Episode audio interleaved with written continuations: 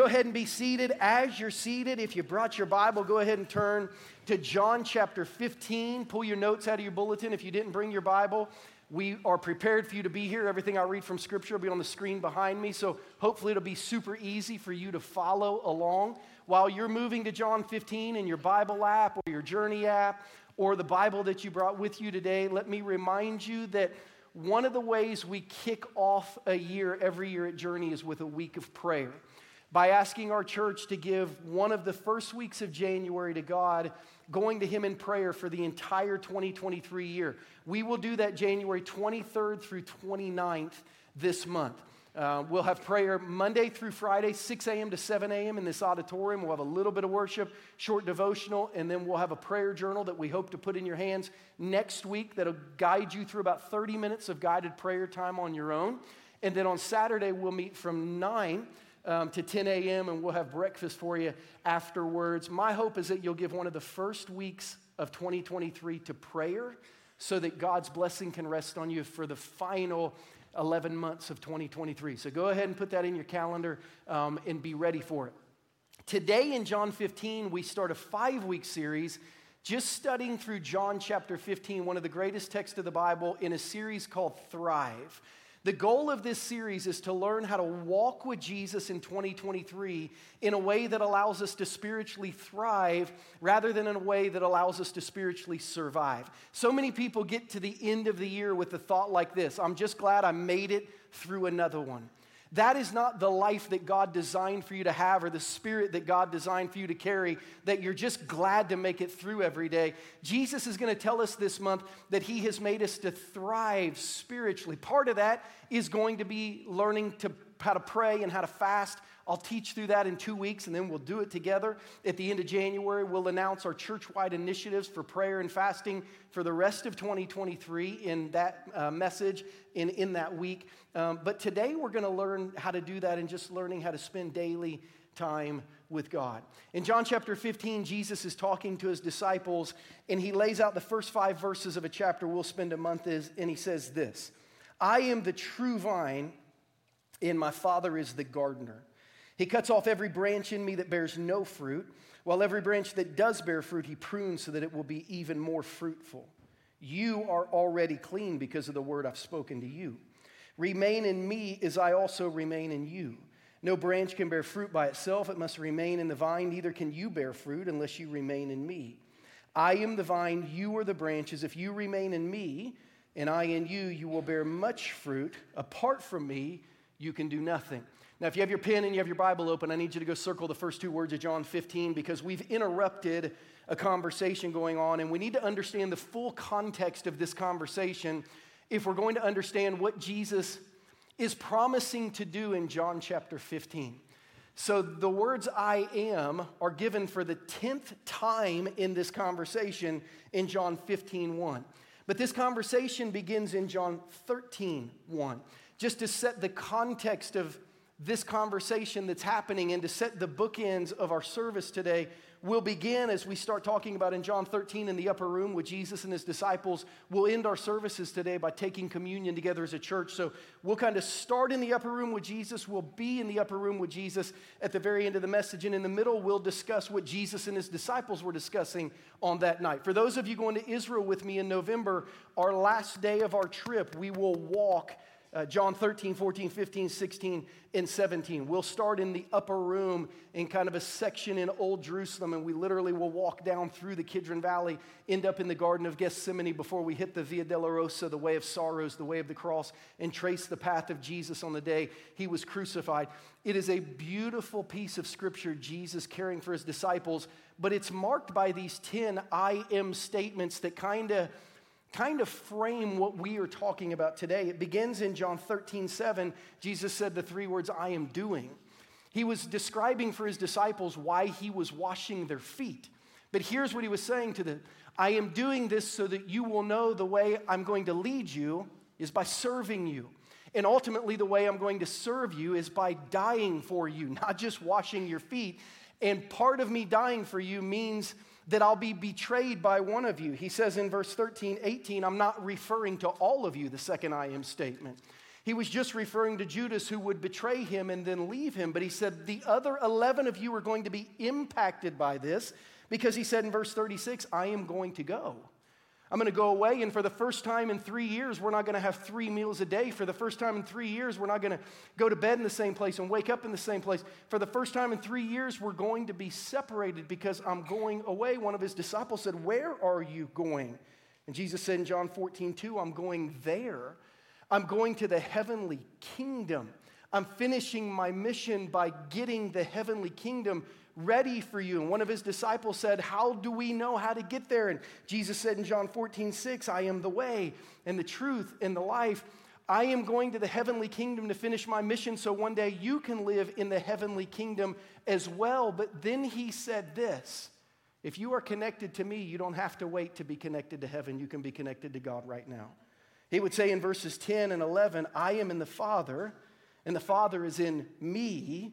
And he says in verse 12, I am going to the Father. And he says in verse 20, I am in the Father, you are, you are in me, and I am in you. So the disciples are like, wait, wait, wait, wait a minute. Wait, what do you mean you're leaving us? What does that mean for us?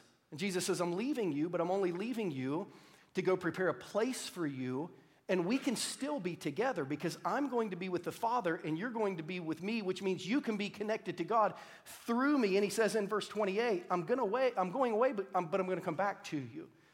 So, nine times Jesus has said, Here's what I am doing. The tenth one of those I am statements is, is John 15, 1. I am the true vine, my Father is the gardener. Understand what Jesus is saying in the course of the conversation. Jesus is teaching his followers how to connect to God by connecting to Him until He comes back so His followers can be together for eternity.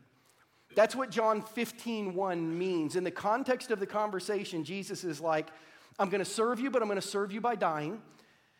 And for that to happen, one of you is going to betray me, but all of us will end up separated. But the purpose of our separation is so that you can be to God and if you, so that you can be with God. And if you are connected to me, you can be connected to God. So I'm going away, but I'm going to come back and get you.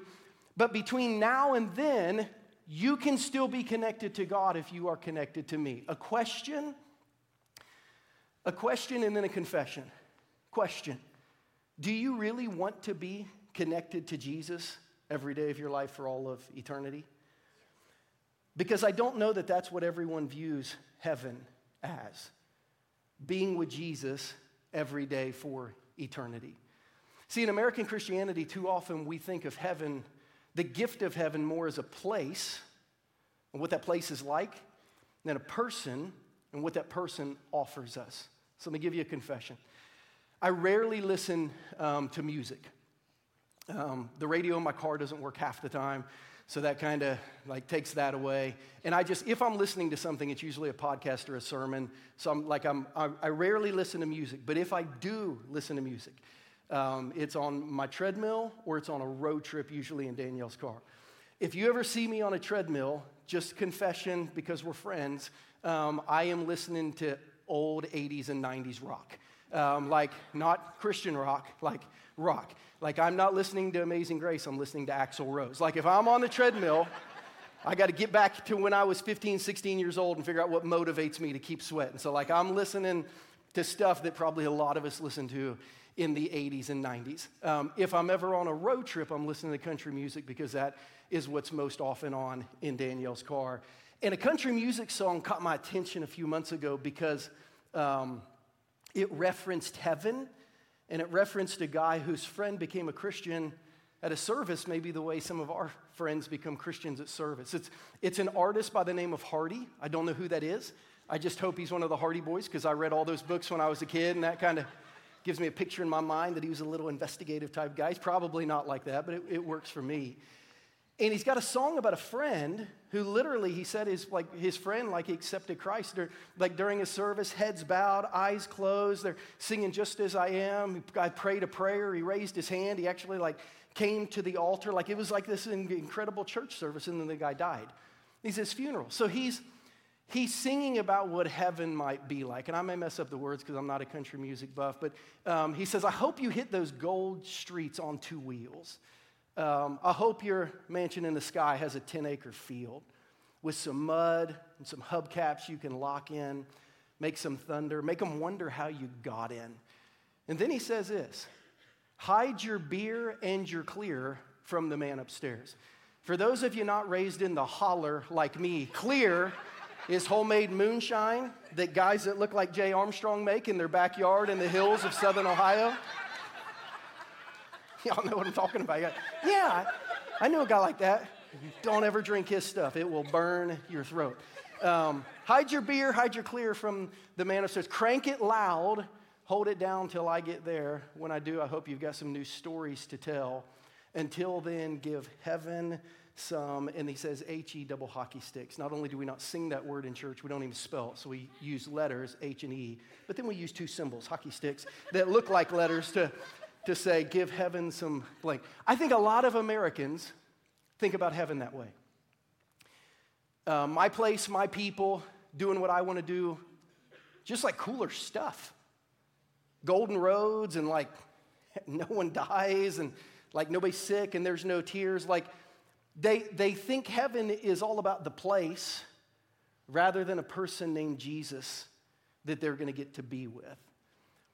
But scripture says heaven, like the gift of heaven is not what it looks like or how long you live. The gift of heaven is that Jesus is there. And what Jesus told his disciples is if you want to live forever in eternity with me, you don't have to wait till after you die. I'm connected to God and you can be connected to me. That's the purpose of January Journey. Jesus is connected to God, you can be connected to Him. In your bulletins, you've got this little graphic that our team put together that just says thrive. Uh, on one side of it is the 2022 evaluation I gave you every Sunday in December to just look at how your walk with God went last year. We ask you to identify your daily time with God, your spiritual community, your prayer fasting, your serving others, your generosity, and to rank yourself with, with some goals to do better in 2023. Why is that? Let me give you what I call the thrive cycle of life. Here's what we're going to learn this month that if Jesus is beating through our heart, very specifically through five arteries that Scripture is going to tell us that the, that the lifeblood of Jesus flows through in us. Here's what you're going to see if Jesus is beating through your heart in how you serve others, in your daily time with God, in your prayer and fasting, in, in your spiritual community, in your generosity, if Jesus is beating through your heart through those arteries, it's going to change how you experience life. You will experience life through a thriving relationship with Jesus. But I need you to see that those arrows go both ways. Because in spiritual warfare, the arteries of your life spiritually that Satan wants to harden are the exact same arteries. And if Jesus does not flow through to your life experiences, what happens is your life experiences flow through to your heart. And what's going to happen is Satan's going to make sure that the artery of serving others hardens, that the artery of daily time with God hardens, that the artery of prayer and fasting hardens, that the artery of spiritual community hardens, that the artery of generosity is going to harden. Like these are the areas Satan's going to make sure you don't have time in your life for because here's what he knows either Jesus is going to impact how you experience life. Watch this. Or your life experiences are going to impact the way you think and feel about Jesus. Which was it for you in 2022? Did a thriving, strong heartbeat with Jesus with clear arteries, no matter what happened? For some of you, it was a difficult year. Did it drive how you experience life? And even though life was difficult, you're able to thrive with Jesus? Or did so many life experiences work their way into the primary arteries of Christianity that the life you experience really impacts your relationship with Jesus? The goal of this series this month is to live 2023 in an intentional way, saying, I'm going to make sure I clear these arteries because no matter what is coming around the corner at life in 2023, I want to thrive in the midst of it. It's the goal. Today, we're going to start with daily time with God, and we're just going to work our way around this wheel the rest of this month at Journey. Let's read the first five verses of John 15 again through this lens. Daily time with God. I am the true vine. My Father is the gardener. He cuts off every branch in me that bears no fruit, while every branch that does bear fruit, he prunes so that it will be even more fruitful. You are already clean because of the word I've spoken to you. Remain in me as I also remain in you. No branch can bear fruit by itself, it must remain in the vine. Neither can you bear fruit unless you remain in me. I am the vine, you are the branches.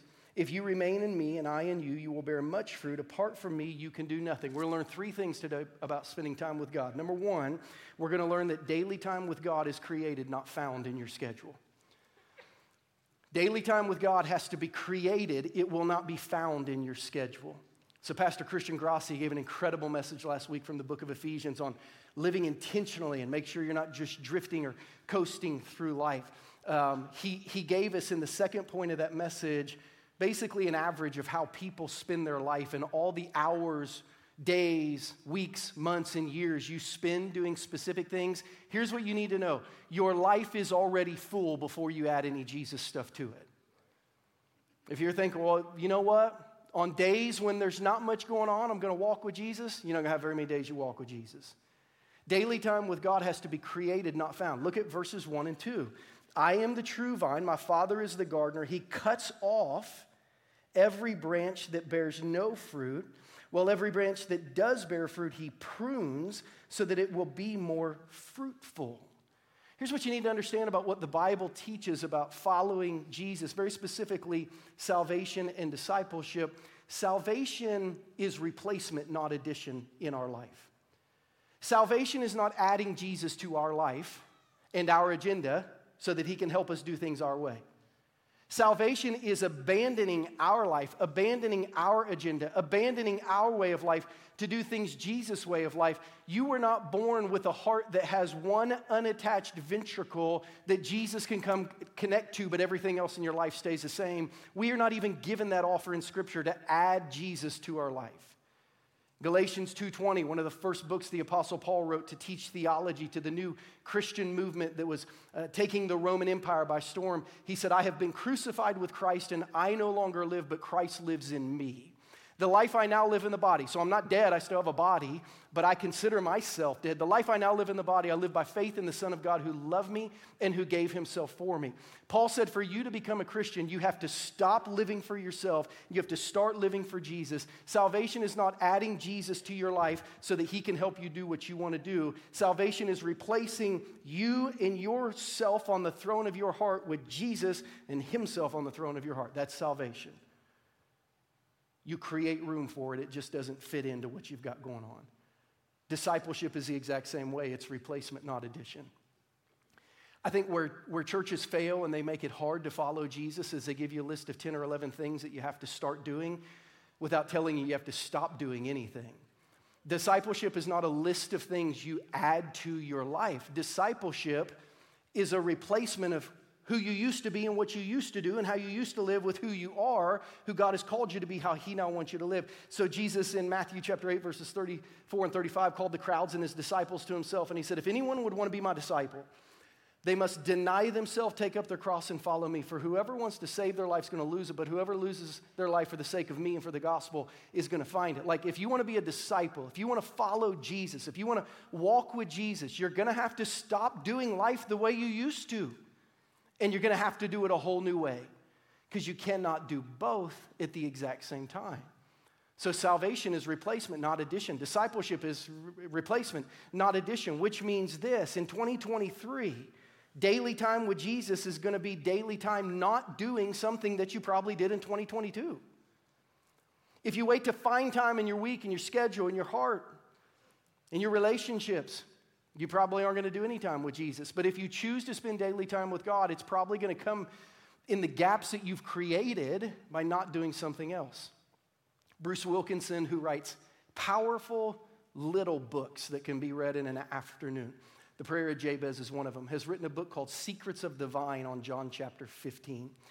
In it, he talks about things in our life that need to be pruned and things in our life that need to be cut out. I'm going to give you this list so that you might be able to think about how you could create some space in your life for daily time with Jesus in 2023. I'm going to throw them on the screen, then I'm just going to give you my experiences in them. He says, immature commitments, lesser priorities, and meaningless preoccupations can be cut back or cut out so that you can make time to be with Jesus every day. What's that list again? Immature commitments, lesser priorities, meaningless preoccupations. It would take me conversations with you to learn what yours are, so I'll tell you mine. Some of yours might be similar, some of them may be brand new, but it'll kind of show you how Wilkinson would walk you through these blocks of time in your day. So, immature commitments might look like this. How many of you are old enough to remember the point 15, 18 years ago where you could begin binge watching a show? Like, that didn't used to be a thing. And then they came out with like all the seasons of your favorite show at once, and you could just pop in like the DVDs one at a time. The first show that I ever binge watched was 24 with Jack Bauer, saving the world every hour of every day. And I remember our kids were young, putting our kids to bed, Danielle and I at like 10 o'clock. We'd be like, we're just gonna watch one. Um, and then we're gonna go to bed. And like that one would end, and the clock would be like, pinching, pinching, and it'd be like, Okay, so we got to watch one more because Jack and the whole world might explode.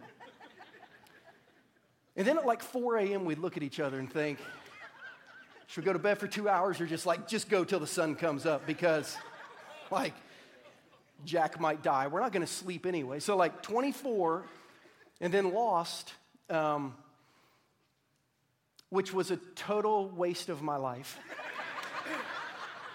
if you've not watched it all the way till the end were the first two shows that we binged watch. To me, I would, I would call that an immature commitment. If you have a commitment to weekly television viewing or binge watching or Netflix that you like cannot miss a week. Listen, if you have an hour every week to spend with The Bachelor, but not 15 minutes to spend with Jesus, who is technically also a bachelor. technically. I mean, right? Te- technically. Technically, he also was a bachelor. One gives you a rose, one gives you eternal life. Like, like you have you have an immature commitment if you are committed to something that adds no spiritual life. I'm not saying watching TV is bad, but like if you never have time for Jesus, this might be an area where he could fit in. Lesser priorities for me, like important priorities. I decided 15 years ago or so that I was going to run a marathon. And for three years, I trained for the Chicago Marathon, ran two, and then a month before the third one got hurt. Um, working out is great. Um, being in shape is great. Being outside and running is great. Probably my walk with Jesus, my Bible reading, and my marriage suffered during that season because it just took too much time. And I didn't have enough time to, to have that be a priority and to have important things be a priority too. In my time with Jesus, suffered. Um, I'll never forget being on a slow pitch softball team and those late night double headers at the park that lasted way too long and way too late. My, my Bible reading, my time with Jesus suffered on those. I'm not saying those are bad things, but I'm saying if you don't have time for Jesus on those days, that might be a lesser priority. I was on the worst flag football team in the history of flag football teams. We got drunk, we, we, got, we didn't get drunk, we got beat. Maybe we should have been drunk because we got beat by fat drunk guys every night at Blue Springs. Um, we were like 0 and 10, and I thought, like, I will never, as a, as a former competitor, I will never do this again. It was absolutely miserable. But those games, which would last like late into the night over at that complex off of Adams Dairy Parkway, like, those were times where I didn't really walk real closely with Jesus. So, like, those may have been some lesser priorities. How about some meaningless preoccupations? I'm not saying this is sinful. I'm just saying for me, it preoccupied my time. Um, I played two seasons of fantasy football before I was like, that's it. Because you have to watch every game, every night, follow every stat line. And I would find myself knowing things about wide receivers on teams that I had never even watched a game of. And I spent more time studying him than I did the life of Jesus to figure out whether I should trade or release somebody. For me, it became a distraction. I'm not saying anything, any of these things are bad, but I'm saying if you don't spend time with Jesus, these might be places where you could start to cut back a little bit. Let me also say this this list on the screen, um, this is a great list for creating a stronger marriage in 2023. I'm a terrible marriage counselor uh, because I only asked, I got two questions and one suggestion. If you ever end up meeting with me for marriage counseling, we'll just skip it because I'll give it to you right now. I have two questions and one suggestion. Anytime I sit down with a couple who's, who's struggling, First question When's the last time you had a date? Do you guys have a regular date night? Second question When's the last time you've been on a trip away without any family or friends at all, what Danielle and I call our yearly honeymoon? Only two questions I ask. Usually, in a struggling marriage, people do not have a date night. They cannot remember the last time they've been out of town on a trip by themselves. So I begin to talk to them about these things immature commitments, lesser priorities, meaningless preoccupations. One of the last couples uh, I did marriage counseling with that was really, really struggling. Um, the mom was a cheerleader coach for her third grade daughter, and it consumed their life. And the husband played in like a, a rec soccer league with some of his old college buddies, like three or four nights a week. And after they talked to me about not having a date, not having a trip, I looked at him and I said, okay, so this is going to be our first and last session because I can't help you. Can't help you. He said, why not? And I said, because you're both in love with things, but it's not each other. You're in love with being a mother to your daughter and her little cheerleading thing, and you're in love with still acting like you're in college and being with your buddies. And until you love each other more than that, I can't help you because I am not going to love your wife more than you love your wife, and I'm not going to love your husband more than you love your husband. This is just like relationship 101. And Jesus is supposed to be somebody we're supposed to have a relationship with. He's not the guy who signs our hell insurance or, or who gives us the down payment for a house in heaven one day. He's a person who wants to have a relationship with us. And when we see Jesus say, I want to spend time with you before you get to heaven, he's saying, You'll have to learn how to cut some things out and cut some things back to make that happen. But if you're willing to do that, you can really thrive spiritually. What else are we going to learn? Number two, we're going to learn that daily time with God is both an action we take and a reaction to the action that God has already taken. So God always goes first because He's God and it's who He is and it's His nature and it's what He does. Daily time with God is both an action we take and a reaction to the action that God took. Look at the first part of verse 4 and the verse, first part of verse 5 and listen to what Jesus says. He says, Remain in me as I also remain in you. So, like, I need you to underline the second part of that. I am remaining in you. Remain in me as I also remain in you. Verse 5, he then says this I am the vine, you are the branches. If you remain in me, and in the Greek it would remain, it would read this way, and I remain in you. So salvation is not a partnership of roles, but it is a partnership in relationship. And Jesus is basically saying this um, listen, um, God wants to marry you, not date you. So he's moving in. He's going to move in. Here's God's part of the bargain. He's, his spirit, he's going to send his spirit to live right inside of your soul. That's God's part of the relationship. God's going to come live in you. Your part of the relationship is you are going to live in Jesus. It's a partnership we're going to have. The word remain is the Greek word meno. It literally means to make your home inside of or to live inside of. So Jesus said, God is going to come meno. He's going to come live inside you. Going to come live inside your soul. And what he's asking of you is that you live inside Jesus. You're like, ah, how do I do that? Like if he's in heaven and I'm here, how do, how do I live in Jesus if I can't see him, if I don't know him? Look at verse 3. Jesus says to his disciples, You are already clean because of the word that I have spoken to you. Here's what you need to know to remain in relationship with Jesus is to continually live within his gospel and to live within his word. It's that song we sing, Living Hope. To live in relationship with Jesus means I process everything through the filter of who Jesus is. And the way I'm able to process everything through the filter of who Jesus is and how Jesus is doing things in my life is to remain in his word. 2 Peter 1 3 says it this way His divine power, so the supernatural stuff of God, has given you and I everything we need for a godly life. God has given us all the tools to live, to remain in Jesus. You say, how? through our knowledge of Him who called us by His own glory and goodness. God's like, I'm gonna give you, I'm gonna come live inside you, and I'm gonna give you everything you need to live inside Jesus. Like, how are we gonna do that? I'm gonna teach you who He is, and I'm gonna teach you all about His life and His ministry. Jesus would tell us that He would do this through His Word. In John 17, 17, Jesus is praying for everyone who would ever become a Christian through the message of the disciples, and he prays these words Sanctify them by the truth. Your word is the truth. The word sanctify literally could mean this to change their home. Sanctify them. I want you to set them apart. I want you to pull them out of living in the world, and I want you to place them in living with Jesus, sanctify them, pull them out of the world, place them in Jesus. How you going to do that? Sanctify them by your truth. Your word is the truth. So they're going to get to know your word.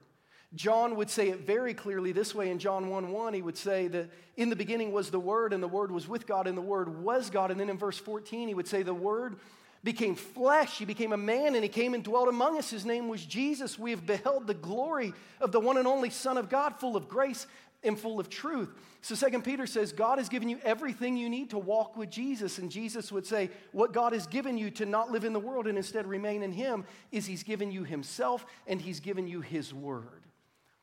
It's why our church is reading the Bible through together in 2023. Hundreds and hundreds of you on the Bible app and the YouVersion Bible app listening to the Bible Recap podcast. By the way, my favorite line of the Bible Recap podcast with Terry, Tara-Leigh Cobble this week was yesterday's when she said the word deserve is the most disgusting and entitled word in the spiritual English language. I thought, ooh, that is harsh, but that is good. The word deserve is the most disgusting and entitled word in the spiritual English vocabulary. So I'm enjoying reading the Bible through with you. For those of you who tried your best this week, just keep on trucking, man, one day at a time. Be in the Word of God on the reading plan that we've given you. But spending time with Jesus is more than just reading your Bible. Let, let me tell you how this came to me and how I want you to approach your time in God's Word, not as time in a book, but as time with a person. So I was putting this message in this series together in the fall of last year, October and November. And I was very particularly putting this message together last week of October, first week in November, when I was in Guatemala with one of our medical mission teams in, one, in the two villages, Las Cedras and Pena Blanca, that we, um, that we sponsor there. And as I was walking from the church that we've built in Las Cedras to the school that we've helped build in Las Cedras so that we could go do some kids' discipleship from the medical clinic to the kids' discipleship area, I was rolling around in my head this message and this chart because I knew that I was going to talk to you the first Sunday I preached in January about daily time with God. And at, at, the time, it was daily Bible reading. That's what I called it, daily Bible reading. And I was thinking through the lens of is it possible to do discipleship without reading your Bible daily? And this thought hit me being in the villages of Guatemala that week. Nearly 90% of the adults in the village of Las Cedras are illiterate. And I thought, if I am saying you cannot be a disciple without reading your Bible. No one in this village could be a disciple. So it can't be that. Like, we got to make sure that we don't put American discipleship on biblical discipleship because if it's not true of the whole world, it's not true at all. And almost 50% of the world is illiterate when you really get outside kind of the major cities of the world. And I thought, okay, I, I know to walk with God, you have to know the Word of God, but how do you do that if you can't read? So I began to talk to some of the leaders who worked in Guatemala full time, and I said, How do people learn to walk with God? How do they learn the Bible if they can't read? And Claudia, who was one of the people who brings our teams together and help us serves over there, they've sponsored World Help nearly 100 villages in the mountains of Guatemala. She said, Oh, the churches that are like really on fire, churches that have really touched a village. She said, They have church every night. I said, What? That would be awful. Thank God I'm an American pastor. He's like, Oh, they have church every night. I said, Yes.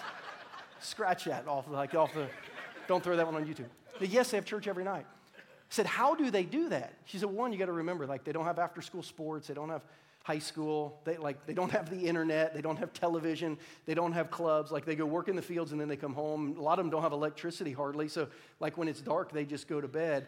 And she said, the pastors of the village who really want their people to know who Jesus is, they hold nightly Bible studies because they're the only ones who can read and write the Bible.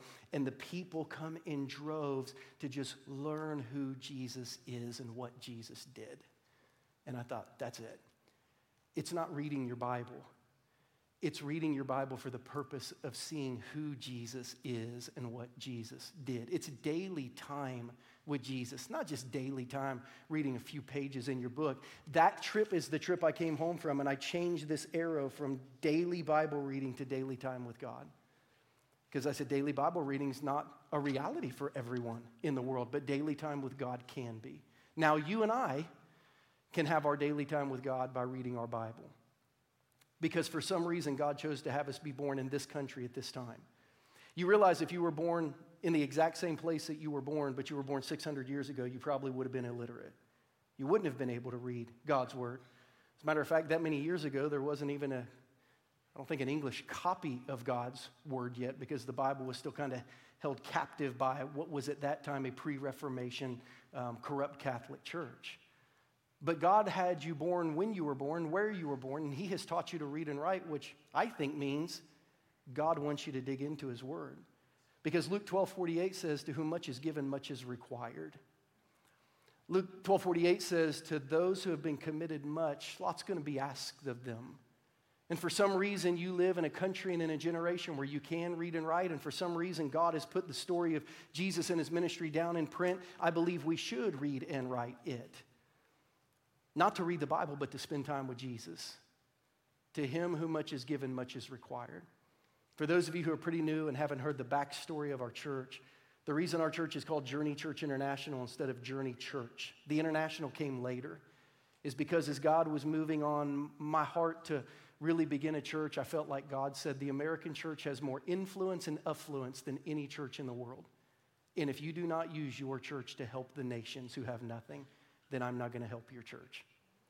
So we added the I to say, to whom much is given, much is required. We've had a lot given to us. God, we understand your requirement to use our influence and our affluence to help the nations. And how about God choosing a trip that we've helped build churches and schools to reveal to me how to disciple people? Don't just read your Bible, spend time with God daily. It's a powerful picture if you think about it. What else do we learn? Number three, we'll close with this one. You're not going to experience true spiritual life in all of life until you learn to spend time with God daily. Like, you're not going to truly experience the life you would like to have and hope to have until you learn to spend time with God daily. Look at verses four and five. This time, instead of focusing on the word remain, we're going to focus on the word fruit. Remain in me as I also remain in you. No branch can bear fruit. Circle that word by itself. It must remain in the vine. Neither can you bear fruit, there it is again, unless you remain in me. I am the vine, you are the branches. If you remain in me and I remain in you, you will bear much fruit. There it is again. Apart from me, you can do nothing. Somebody say fruit. My favorite fruit is oranges. Um, tell somebody next to you your favorite fruit.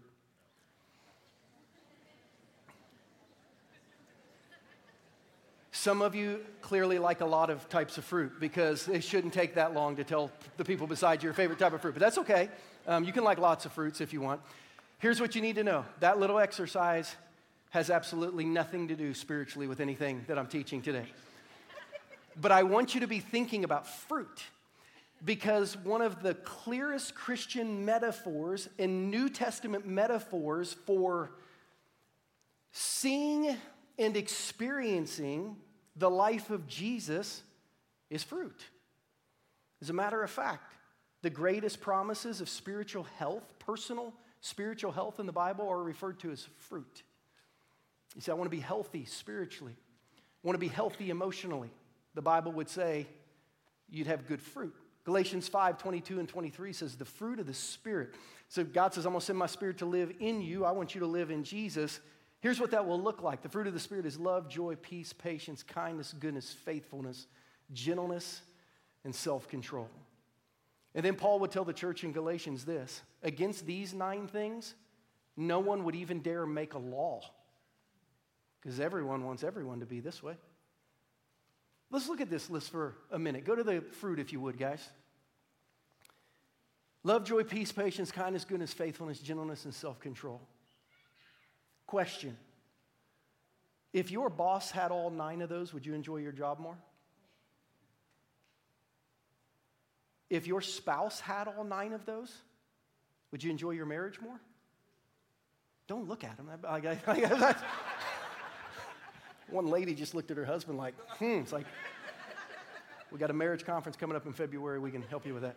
Um, if your teenage kids had this, would your family have more peace?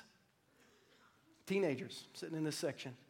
If your mom and dads all had these, don't shake your head too quick, Michaela. Your mom and dad are in there. Um, be a different place, right? Athletes, if you're coaches, coaches, if you're athletes, Those of you who manage people, if your teams were like this, see, here's the reality. Every one of us wants everyone we deal with in life to look like that. And Jesus, through Scripture, says, If you remain in me, my spirit will remain in you. This is what that looks like. Most of us would say something like this I would like everyone in my life to look like that. I don't have time this week to spend time with Jesus, so I can look like that. It's not fair. It's not fair to desire it, demand it of everyone in your life, and to know where to access it, but to do nothing about it. Say, well, I'm busy. Play less fantasy football. I'm busy. Stop binge watching shows. I'm busy. Spend one hour less at the gym. It's just my life, just some of the conversations I've had with God. See, Scripture says personal health can be defined as fruit, but it doesn't stop there. Fruit's a big deal in the New Testament. Scripture says action in our inner spiritual life that shows people that Jesus is really our King, that's called fruit as well. Like things in your life that showed people you used to live for you, but now you live for Jesus, that, that's called fruit. Those actions are called fruit. John the Baptist told people, keep fruits that, that keep with repentance. Have fruits in keeping with repentance, which means this have actions in your life that show people you have stopped living for yourself and you started living for Jesus. Some of you say, I made a decision, like I made a spiritual decision. I raised my hand, I prayed a prayer, I, you know, I came down front. I did all that. Um, but there's a lot of people in my life who still don't know that Jesus is my king. Most people still think I live for myself. You're just not spending enough time with Jesus. That's all that, that's all that it is.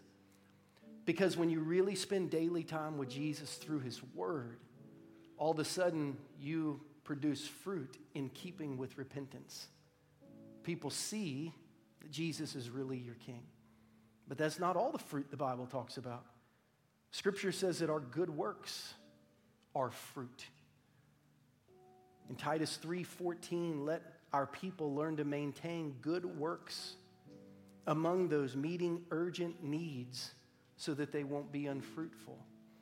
Paul tells Titus, meeting needs, that's fruit. Good works, that's fruit. Those are the things that show you have spent some time with Jesus. So, Journey, our goal for you in 2023, in our year of what we call come and follow, we want you to come and follow Jesus well, is that you experience spiritual growth, spiritual care, spiritual development. All of that begins, according to John 15 1, with connecting to Jesus so you can be connected with the God of the universe. What has God said to you about your connection or disconnection? What do you need to do to lean in a little bit? In just a minute, we're going to close with communion. Our ushers will come and they'll serve communion. Normally, we do that the first Sunday of the month, but we knew January 1, we had lots of people traveling, so we decided to do it instead today. I told you we'd start in the upper room we're going to end in the upper room. We'll ask you some questions that challenge your own personal faith life. But as a church this year, we've said we want to we want to challenge people on Sunday, but then we want to follow up quick. So one of the things we're offering that we've changed about our church is our growth track ministry. We have created a new growth track step called Step 5 that we will only offer 4 times this year. The four, the four months this year that have five Sundays, on the fifth Sunday, we have a new step that's just called Follow Jesus this one hour kind of discipleship class is designed to teach you how to walk with Jesus daily and how to disciple someone else so they can walk with Jesus daily. So, not just how to walk with Jesus, but how to walk with Jesus and how to teach someone else how to walk with Jesus. We'll be offering this, probably only room for about 350 people on January 29th, first fifth Sunday month of the year. If you'd like to be in that, we'd love for you to come. If you've never been to a Step of Growth track, this would be a good one to start on. If you completed it years ago, this would be a good one to finish with. You can check 1030 in the growth track room. We'll probably only have room for about 80 at 1030 or 1230 in the auditorium. We'll serve lunch after church. We'll have childcare for you and about a one hour experience. We've got room for several hundred there. My hope is by the end of the year, all of you'd be able to go through that step five process. Why? Because if we remain in Jesus, and He remains in us. All of our life is going to be shaped by that experience, and it's the one you want to have. What has God said to your heart? What do you need to do to take like one step forward in this area? I'm going to pray, and while our ushers distribute communion, there'll be three reflection questions on the screen. I challenge you to answer those. And just kind of let those answers roll around in your head, and then when we come take communion together, at the end of that three minutes, um, we'll ask you to ask Jesus to help you in those areas. So, God, we thank you for what we've learned today. We thank you for Jesus. And God, as we get ready to observe the Lord's Supper, we started in John 13 with you saying, I'm serving you ultimately through death because I've been betrayed, but not all of you are going to betray me. And a lot of us are going to be together forever, but in this window, I'm going to help you learn how to connect to me until we're together forever. God, as we reflect on these questions, just open our hearts and minds to what you want us to hear, what you need us to see, what answers you want us to process. Ask these things in Jesus' name. Amen.